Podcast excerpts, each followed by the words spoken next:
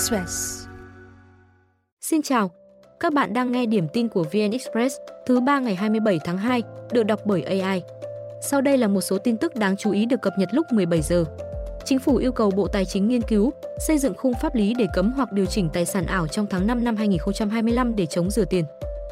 Ngân hàng nhà nước được yêu cầu đánh giá rủi ro về rửa tiền trong kinh doanh casino, trò chơi có thưởng và tài sản ảo, hoàn thành vào tháng 9.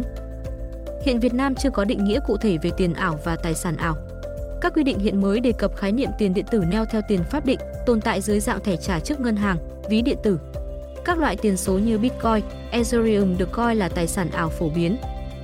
Cơ quan quản lý nhiều lần khẳng định tiền ảo không phải là tiền tệ, phương tiện thanh toán hợp pháp tại Việt Nam. Luật phòng chống rửa tiền, sửa đổi, thông qua cuối 2022 chưa luật hóa các loại tiền ảo, tài sản ảo. Một số quốc gia bắt đầu đưa ra quy định siết tiền ảo, bảo vệ người dùng trên mạng.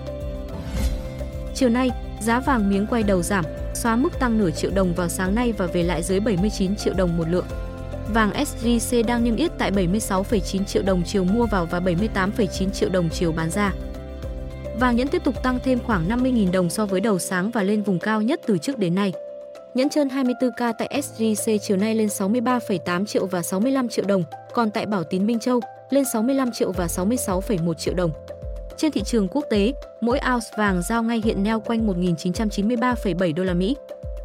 Gần đây, Phó Thủ tướng Lê Minh Khái vừa chỉ đạo yêu cầu Ngân hàng Nhà nước nghiêm túc thực hiện các nhiệm vụ của chính phủ giao về quản lý thị trường vàng. Theo đó, Ngân hàng Nhà nước nhanh chóng tổng kết Nghị định 24 và báo cáo kết quả thanh tra thị trường vàng trong tháng 2 và có các biện pháp quản lý thị trường vàng, không để giá vàng miếng trên quá cao so với thế giới.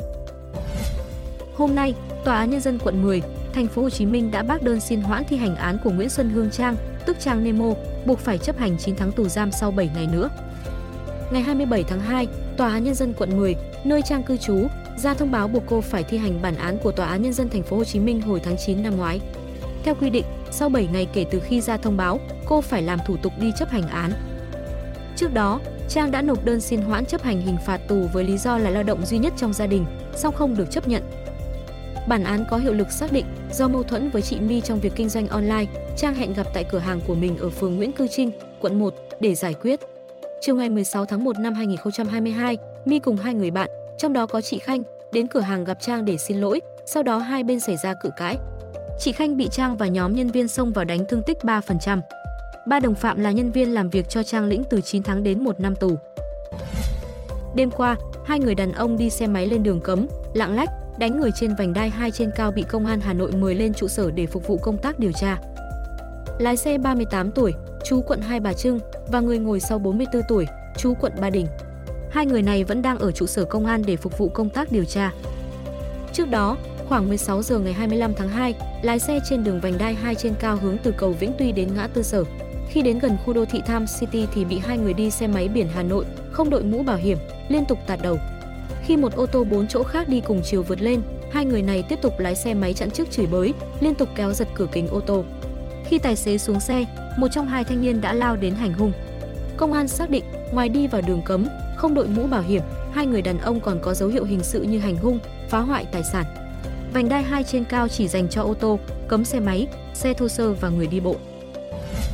Sau cuộc họp thứ ba, chiều nay, Liên đoàn bóng đá Hàn Quốc vừa bổ nhiệm huấn luyện viên Hwang Sun Hong, người đang dẫn dắt U23 Hàn Quốc, tạm thời nắm đội tuyển quốc gia để đá hai trận tại vòng loại World Cup diễn ra vào tháng 3. Ông Hwang được bổ nhiệm với hai lý do. Thứ nhất, một huấn luyện viên dẫn dắt cả đội tuyển quốc gia lẫn U23 là điều bình thường ở một số quốc gia. Thứ hai, Hoang có hiểu biết tốt về bóng đá châu Á, với nhiều kinh nghiệm thi đấu quốc tế, thể hiện qua thành tích giành huy chương vàng ASEAN 19. Bên cạnh đó, Hoang còn hiểu biết thế hệ cầu thủ trẻ. Nhiệm vụ trước mắt của huấn luyện viên Hoang là giải quyết bầu không khí hỗn loạn và dẫn dắt Hàn Quốc đối đầu Thái Lan vào ngày 21 tháng 3 và ngày 26 tháng 3 tại vòng loại 2 World Cup 2026, khu vực châu Á. Sau đó, ông tiếp tục dẫn dắt đội U23 thi đấu ở vòng chung kết U23 châu Á 2024 tại Qatar từ ngày 15 tháng 4 đến ngày 3 tháng 5 với mục tiêu lọt vào top 3 để giành vé dự Olympic Paris 2024. Việc kiêm nhiệm dự kiến kéo dài đến tháng 5 năm 2024 để KFA có đủ thời gian tìm kiếm huấn luyện viên chính thức. Trước đó, Hàn Quốc sa thải huấn luyện viên Jurgen Klinsmann do không thể vô địch ASEAN Cup 2023 cùng thái độ làm việc không phù hợp. Tổng thống Mỹ cho biết Israel đã đồng ý dừng hoạt động quân sự ở giải Gaza trong tháng ăn chay Ramadan của người Hồi giáo. Tháng Ramadan dự kiến bắt đầu ngày 11 tháng 3 và kết thúc vào ngày 9 tháng 4.